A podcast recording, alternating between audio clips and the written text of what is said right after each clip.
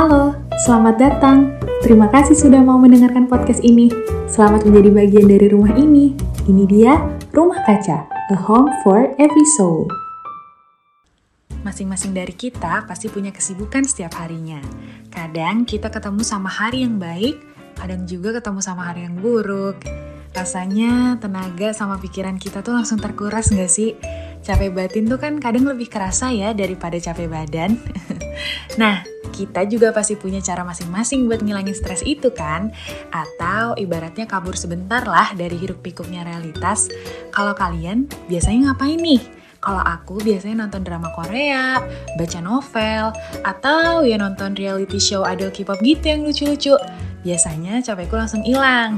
nah, kebetulan ada yang kirim cerita nih ke podcast tentang dampak positif K-pop yang bisa dia jadiin pelarian dari penatnya realitas. Aku bacain ya. Hai, sesuai dengan temanya, aku mau sedikit berbagi kisah positif yang aku dapat selama aku kenal K-pop. K-pop itu tempat di mana aku ngerasain bebas, lepas dari penatnya realitas. Buat aku, K-pop itu bukan cuma sekedar genre musik. Di sini aku kenal orang-orang yang benar-benar bekerja keras bahkan menyerahkan masa mudanya buat meraih impian mereka sebagai seorang idol. K-pop itu lebih dari sekedar musik. Di sini antara idol dan fans punya ikatan emosional yang kuat. Kalau buat aku, idolku sering sekali nyelamatin aku dari keterpurukan, rasa tertekan, bahkan depresi. Mereka selalu nyempetin buat live dan kita saling berbagi cerita di sana. Bahkan mereka selalu sempetin waktu buat baca surat-surat kiriman fans dari yang isinya kata-kata penyemangat sampai curhatan. Kita juga saling berbagi rasa sedih, capek, bahkan perasaan tertekan. Mereka juga tempatku belajar bahasa Korea, belajar untuk jujur ke diri sendiri, belajar untuk terbuka dan mempercayai orang lain, bahkan belajar sudut pandang baru uh, dalam melihat kehidupan di balik title idol, mereka juga manusia. Idol dan fans itu sama-sama manusia yang saling bersandar dan saling belajar satu sama lain. Begitu kata seorang anonim yang uh, mengirimkan ceritanya nih ke podcast Rumah Kaca. Selanjutnya aku mau muterin lagu yang judulnya End of Day dari Jong Hyun Saini. Selamat mendengarkan. 손을 뻗어줘. 내 목을 감싸줘. 좀 더 아래 내 어깨를 주물러줘. 지쳐버린 하루 끝. 이미 해가 떴어도 난 이제야 눈을 감으니 남들보다 늦게 문을 닫는 나의 하루에 장난스럽게 귓볼을 간지럽히며 하루 종일 다른 세상에 있었어도 우린 항상 하루 끝은 함께 하니까 나의 그 작은 어깨가 너의 그 작은 두 손이 지친 내 하루 끝. 포근한 이불이 되고 수고했어요. 정말 고생했어 내게도 내 어깨가 뭉툭한 나의 두 손이 지친 나의 하루 끝 포근한 위로가 되기를 자연스레 나와 숨을 맞추고파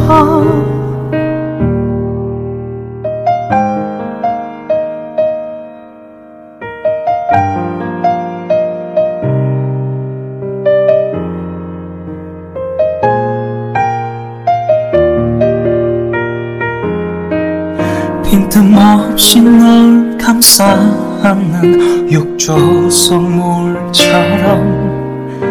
따뜻하게 또 하나 더 빈틈 없게 서툰 실수가 가득했던 창피한 내 하루 끝엔 너란 자랑거리 날 기다리니 나의 그저 큰 어깨가 너의 그 작은 두 손이 지친 날 하루가 포근한 이불이 되고 수고했어요. 정말 고생했어요. 내게도 내 어깨가 뭉툭한 나의 두 손이 지친 나의 하루 끝. 포근한 위로가 되기를. 자연스레 나와 숨을 맞추고파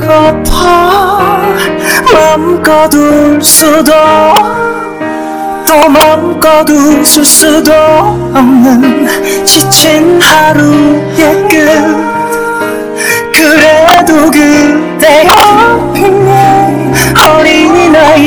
처럼 지겨울 때다 숨 넘어가듯 보다 나도 어색해진 나를 만나줘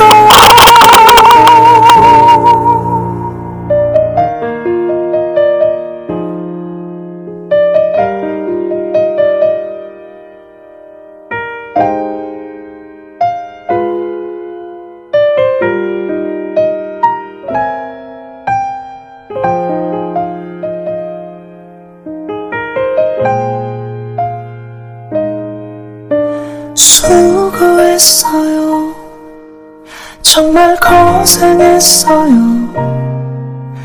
그땐 나의 자랑이죠.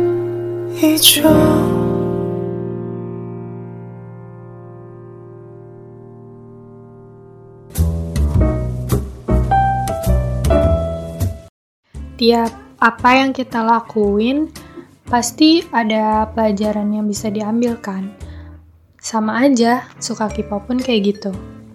Nah, kali ini aku bakal bacain salah satu cerita tentang apa sih yang udah dia dapat dari dunia perfangirlan ini. Kayak pelajaran-pelajaran berharga gitu, anjay. Halo kak, sebelumnya terima kasih buat Kalika dan Aura yang sudah bikin kesempatan bikin podcast ini. Namaku Sabrina. Aku suka K-pop mulai dari SD. Dari yang masih pikiran anak-anak, sampai saat ini aku yang dewasa, usia 22 tahun. Awalnya suka K-pop, aku cuma iseng-iseng aja, dengan alasan mereka ganteng. Masih belum belajar apa positifnya dari hobi baru aku ini. Lambat laun, aku dihadapin dengan banyak cerita dalam dunia perfangirlan ini. Aku belajar menghargai adanya perbedaan, mencintai diri sendiri, berpikir kritis, meningkatkan kualitas diri, bahkan aku belajar juga kalau mencintai idol itu sewajarnya aja, karena hidup kita dan mereka itu beda. Terima kasih sekali lagi Kak untuk kesempatan bercerita ini. Semoga podcastnya lancar dan terus berkarya untuk kita semua. Semangat! Itu dia salah satu cerita dari Kak Sabrina. Wah, sama dong kita. Aku juga dari SD udah mulai suka K-pop. Masih pik-pik gitu kayak yang warna-warni kan. Dan padahal baca Good Morning aja masih remedial, udah sesuatu suka lagu Korea. Tapi memang ya semakin dewasa dampaknya semakin terasa sih. Aku sendiri ngerasa kenal banyak orang dengan berbagai sifat dan keunikan masing-masing bikin aku jadi lebih open-minded gitu. Bisa kenal orang-orang hebat di balik akun Koreanya. Aku jadi kena dampak kayak gitu, ikut termotivasi, ikut dalam project-project hebat mereka. Ya salah satunya podcast ini. Ngomong-ngomong soal motivasi dan inspirasi nih, kadang inspirasi dan motivasi itu datangnya bisa dari mana aja. Entah dari orang-orang sekitar, tokoh dunia, atau bahkan idol K-pop sekalipun. Kalau ngomongin idol K-pop, pasti semua K-popers setuju nih. Kalau kerja keras dan pantang menyerahnya mereka itu bisa banget kita jadi inspirasi dan motivasi. Apalagi dalam soal meraih mimpi. Hayo, ada nggak di sini yang pernah termotivasi sama kerja kerasnya mereka? Entah yang tadinya males banget belajar, tiba-tiba jadi rajin buat belajar dan berprestasi. Intinya tergugah gitu buat jadi versi diri kita yang lebih baik lagi. Biar nggak kalah keren lah sama idolnya. Lagi-lagi nih, aku mau bacain cerita-cerita dari para pendengar rumah kaca tentang mereka yang terinspirasi dan termotivasi idol K-pop. Yuk sama-sama dengerin. Halo semuanya, aku mau berbagi cerita nih. Dulu sebelum aku kenal K-pop, aku orangnya boros banget. Setiap minggu pasti selalu jalan sama teman. Sampai duitnya tuh menipis. Tapi semenjak kenal K-pop, aku jadi sering banget nyisihin duit. Ya istilahnya nabung lah ya. Terus kalau temen ngajak jalan, kadang gak aku iyain soalnya lagi nabung. Jadinya sampai sekarang aku jadi sering nabung. Kalau emang gak ada keperluan, kan duitnya bisa disimpan. Siapa tahu diperluin lah ya di masa yang akan datang. Oh iya, dampak K-pop bagi aku tuh salah satunya, semenjak kenal K-pop, aku selalu masuk 10 besar di kelas. Suatu kebanggaan nih, soalnya bisa bagi waktu antara ngefan girling dan belajar. Ya, sampai sekarang tuh aku selalu termotivasi gitu sama bias aku kayak mereka bisa sukses, aku pasti bisa sukses juga kayak mereka. Ayo belajar makanya. Kalau aku lagi stres, kadang K-pop sih yang ngebantu aku biar nggak stres lagi. Sekian sih, itu cerita aku. Begitu kata si pengirimnya. Nah, cerita selanjutnya biarin Aura yang baca ya. Jadi, kita tunggu eh kita persilahkan Aura buat bacain.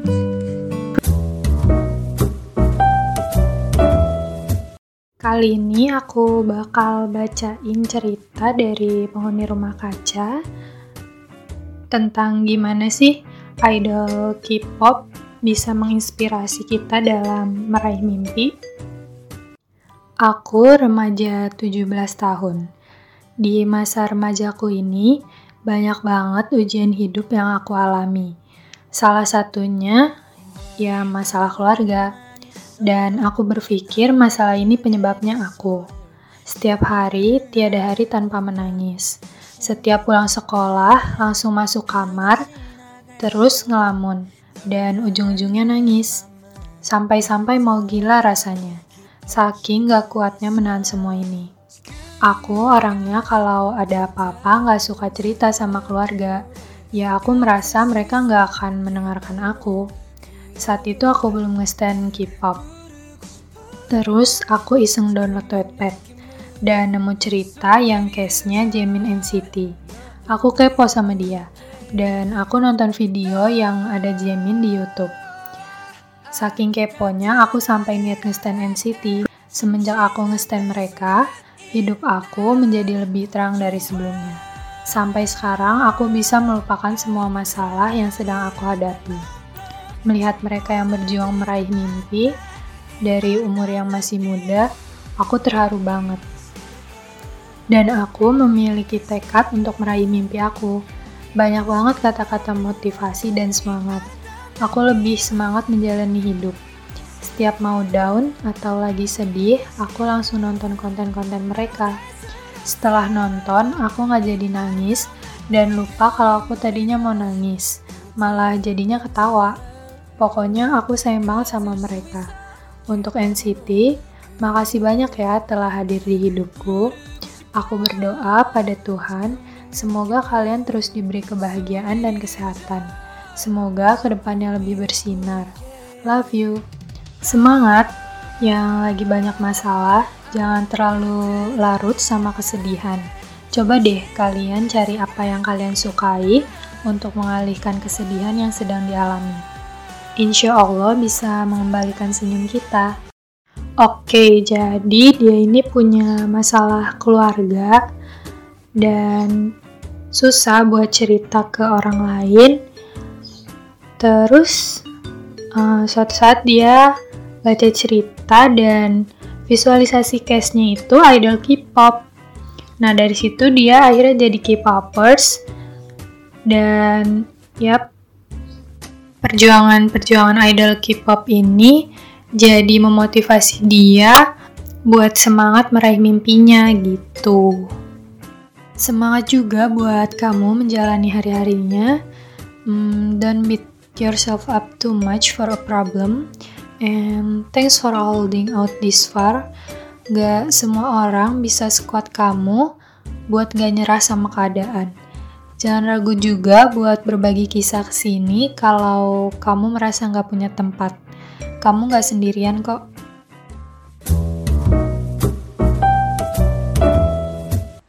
Kalau nih, kalau ada yang bilang anak-anak K-popers itu ansos, menurutku itu salah banget sih. Karena, hey, kalian harus tahu, kita anak-anak K-popers ini circle pertemanannya tuh luas banget. Sampai luar daerah loh, bahkan sampai ke luar negeri. Dan banyak banget juga yang bisa jadi sampai sahabatan, tempat berbagi cerita, seneng ataupun sedih. Aku pernah sih bertanya-tanya, kok bisa ya kita yang cuma temenan online ini jadi sahabatan sedekat ini? Apalagi kalau ketemu yang satu frekuensi, udah deh itu bisa ngobrolin apa aja nggak bosan-bosan, ya kan? Kadang juga ketika kita lagi sedih atau down banget dan lagi nggak ada satu orang pun di real life kita yang bisa kita ajak bicara, ya teman-teman online inilah yang tiba-tiba nyapa, nyemangatin kita, dengerin kita curhat, dan lain-lain. Pokoknya ngerasa bersyukur banget deh bisa kenal sama teman-teman online. Terbukti kan yang tadinya cuma sekedar teman online, eh bisa jadi sahabat beneran di real life. Nah, selanjutnya nih aku mau bacain salah satu cerita pendengar rumah kaca yang bilang kalau salah satu dampak positif K-pop di hidup dia itu ya, jadi bikin dia jadi makin banyak punya teman online. Aku bacain dulu ya. Hai, kenalin aku Asa. Aku seorang wanita karir dan seorang istri. Usiaku hampir menginjak kepala tiga. Udah gak muda lagi sih sebenarnya. 2018 itu pertama kali aku kenal B2B di saat kesehatan mentalku bener-bener anjlok sejak Agustus 2017. Tebak siapa yang pertama kali aku kenal di B2B? Iya, Yuksung J. Biasalah, seperti melodi kebanyakan, aku juga tahu dia karena dramanya dan mulai ngelirik grupnya. Lagu yang pertama aku suka itu Missing You. Setiap hari cuma lagu itu yang aku dengar. Oh iya, satu lagi, It's Okay. Juga sangat berpengaruh untuk jiwaku. Semakin lama ngulik tentang B2B, jiwaku semakin tertolong. Fans B2B pastilah tahu gimana tingkah laku setiap membernya, bahkan aku bisa tertawa lepas saat menonton mereka. Setiap aku down, sedih, capek, begitu aku nontonin mereka, hebatnya aku bisa ngalihin semua yang baru aja aku alamin. Pokoknya happy banget. Kalau nggak kenal B2B, mungkin aku nggak bakal sampai di tahap ini. Nah, untuk dampak positif K-pop lainnya di diri aku setelah kurang lebih tiga tahun jadi K-popers itu, aku jadi punya banyak teman online dari berbagai daerah. Bahkan yang tadinya teman online jadi teman real life juga. Oh iya, selain aku seorang melodi, sejak 2019, aku juga resmi jadi seorang AB New. Sebutan untuk fansnya AB6. Nah, itu tadi kata Asa, salah satu uh, pendengar podcast Rumah Kaca. Selanjutnya aku mau mutarin lagu uh, yang judulnya Best Friend dari dari Icon. Happy listening.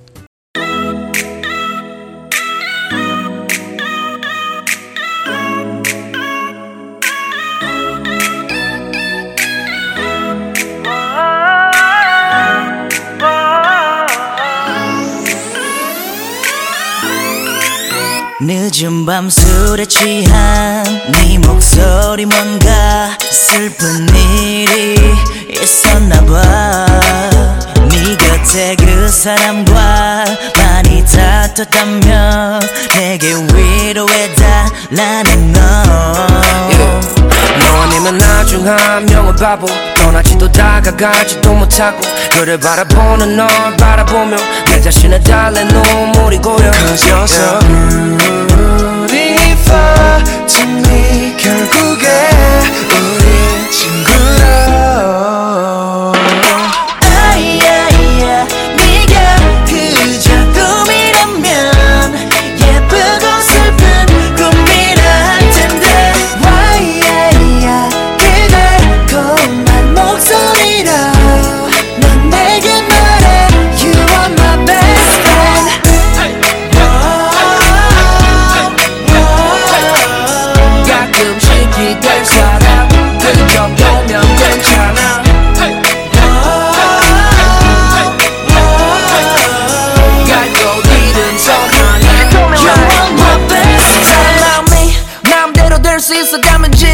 잃어버렸어. I'm talking about you and me.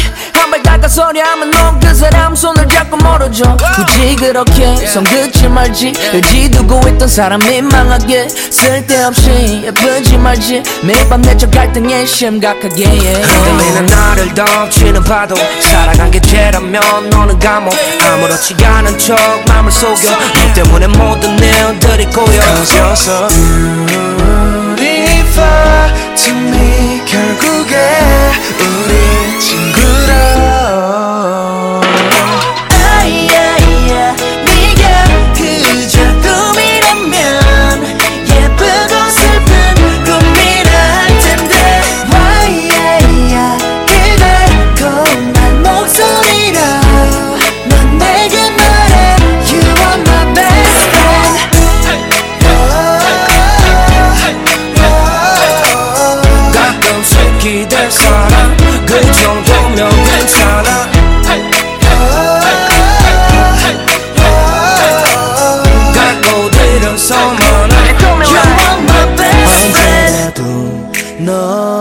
곁에 빈자리가 나면 날 봐주겠니?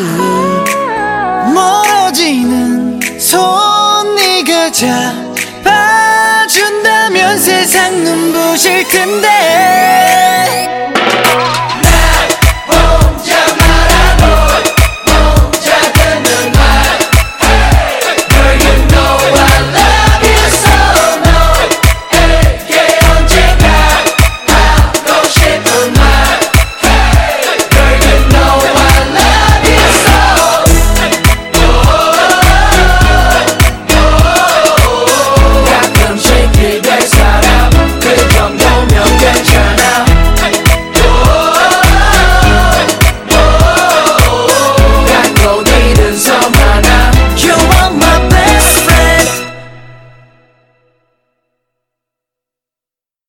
Halo semuanya, aku Kalika.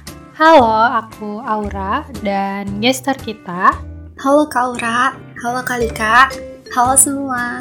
Namaku Ara, atau mungkin lebih dikenal ke Jeffrian. Umurku 20 tahun, tapi sebentar lagi aku 21 tahun. Aku K-popers, sekaligus mahasiswa di salah satu perguruan tinggi negeri Bandung, mengambil jurusan hukum, tapi aku hobinya menulis. Salam kenal semuanya. Oke, langsung aja ya ke pertanyaan pertama nih. Eh, Teh Ara kenal K-pop dari kapan? Jalur apa nih kalau boleh tahu? Jalur Korean drama atau karma gitu misalnya? Sama first impression Teh Ara ke K-pop itu gimana sih? Aku kenal K-pop itu dari SD mungkin ya. Cuma nggak tertarik sama sekali. Waktu di SMP pun teman-teman aku pada suka K-pop. Tapi aku masih aja nggak tertarik. Bahkan waktu itu nggak suka. Tapi nggak sampai ke tahap membenci ya. Paling sekedar mikir, is apaan sih K-pop? Gitu. Kalau masuk K-pop melalui jalur apa? Aku bakal jawab dengan lantang jalur karma. Soalnya first impression aku tuh bener-bener gak terlalu masuk ke K-pop atau mungkin saat itu masih terlalu sok tahu mungkin ya padahal pas aku masuk waduh K-pop tuh isinya banyak banget yang menarik perhatianku. Ah, Teh Ara inget nggak kapan Teh Ara tuh tiba-tiba ngide gitu? Ah pengen buat AU yang case-nya idol K-pop ah gitu. Gara-gara apa tuh kalau boleh tahu bisa-bisanya kepikiran buat AU gitu? Aku pertama nulis AU itu di penghujung tahun 2018 dan itu aku bikin AU anak-anak one-on-one kalau ditanya karena apa tiba-tiba bisa kepikiran bikin AU. Itu karena aku waktu dulu tuh sempat baca AU. Tapi dari fandom lain. Yang aku masuk fandom tersebut aja enggak gitu. Aku awalnya nggak paham loh. Ih ini tuh apa? Kok isinya kebanyakan fake chat? Terus kepo lah aku buat baca. Eh ternyata seru dong. Nah dari sana ngide. Kayaknya asik nih kalau coba bikin out Twitter di fandomku. Yang mana waktu dulu masih belum terlalu banyak bahkan susah nyarinya. Terus juga anaknya emang suka iseng nulis gitu loh. Lihat out tuh beda dari Wattpad jadi aja coba sesuatu yang baru. Eh keterusan sampai sekarang. Sebenarnya nih kalau Teh Ara nulis AU atau cerita gitu inspirasinya dari mana sih? apa idol yang dijadikan visualisasi case Auteara itu pernah menginspirasi atau ngasih ide nggak? Bicara tentang inspirasi, kebanyakan inspirasi aku dalam menulis itu adalah pengalaman. Bisa dari pengalaman aku atau bahkan orang sekitar aku. Dua hal itu sih inspirasi paling banyak yang aku gunakan. Kalau untuk case sendiri, aku biasanya coba memperhatikan sikap dan sifat mereka gitu untuk aku jadikan inspirasi pengkarakteran di AU aku jadi kalau pengalaman itu menginspirasi sebuah jalan cerita nah kalau idol itu menginspirasi aku untuk pengkarakteran di setiap tokohnya nanti Terus teh, uh, apa sih tantangan terbesar dalam menulis AU idol K-pop? ada nggak momen di mana Teh Ara tuh kayak pengen nyerah aja lah udah nggak usah nulis AU lagi atau kayak aduh minder gitu misalnya ngelihat AU yang lain atau apa gitu. Pernah nggak ngerasa minder gitu? Atau ya momen kurang mengenakan lainnya gitu. Dan apa nih yang bisa bikin uh, Teh Ara tuh kayak bertahan gitu? Atau udah udah hampir nyerah tapi bangkit lagi gitu? Apa yang bikin Teh Ara uh, bisa bangkit lagi? Tantangan terbesar adalah melawan rasa takut aku. Untuk awal nulis, yang berat itu melawan rasa gak percaya diri aku, yang secure sama tulisan sendiri, yang saat itu gak rame, yang baca juga sedikit. Setiap penulis pasti pernah ngerasain kayak gini. Ada rasa mau berhenti saat itu juga. Ada rasa minder, malu sama tulisan sendiri. Tapi aku bersyukur, aku gak nyerah saat itu. Aku terus coba nulis aku. Aku terus explore gaya penulisan aku. Dan sampai akhirnya aku ketemu sama gaya penulisan aku sendiri dia bikin alur cerita ciri khas aku sendiri dan aku juga akhirnya dapat membaca yang lumayan banyak sampai detik ini itu tentang di awal ya kalau untuk sekarang tantangannya beda lagi. Mungkin ini bakal nyambung sama pertanyaan kali kak tentang pengalaman gak mengenakan. Yang sempat bikin aku pengen berhenti nulis. Jadi gini kita semua tahu ketika banyak yang menyukai kita maka akan banyak pula yang gak menyukai kita. Itu konsepnya kan? Nah di bulan April Mei tahun lalu aku punya AU yang saat itu rame banget. Yang jadi perbincangan ya perbincangan terus lah di timeline bahkan fandom lain pun baca AU itu senang pastinya. Siapa sih yang gak senang karyanya banyak yang baca dan apresiasi? Tapi ada masa di mana aku keganggu sama head comment. Yang entah itu dari siapa. Awalnya coba buat nggak peduli. Tapi semakin ke sini wah udah makin menggila ketikannya. Yaudah tuh. Aku putusin buat nggak menyediakan fitur anonim lagi. Soalnya saat itu aku merasa kayak memfasilitasi mental-mental pembuli gitu. Pun aku mulai keganggu dan mengalami kecemasan saat itu.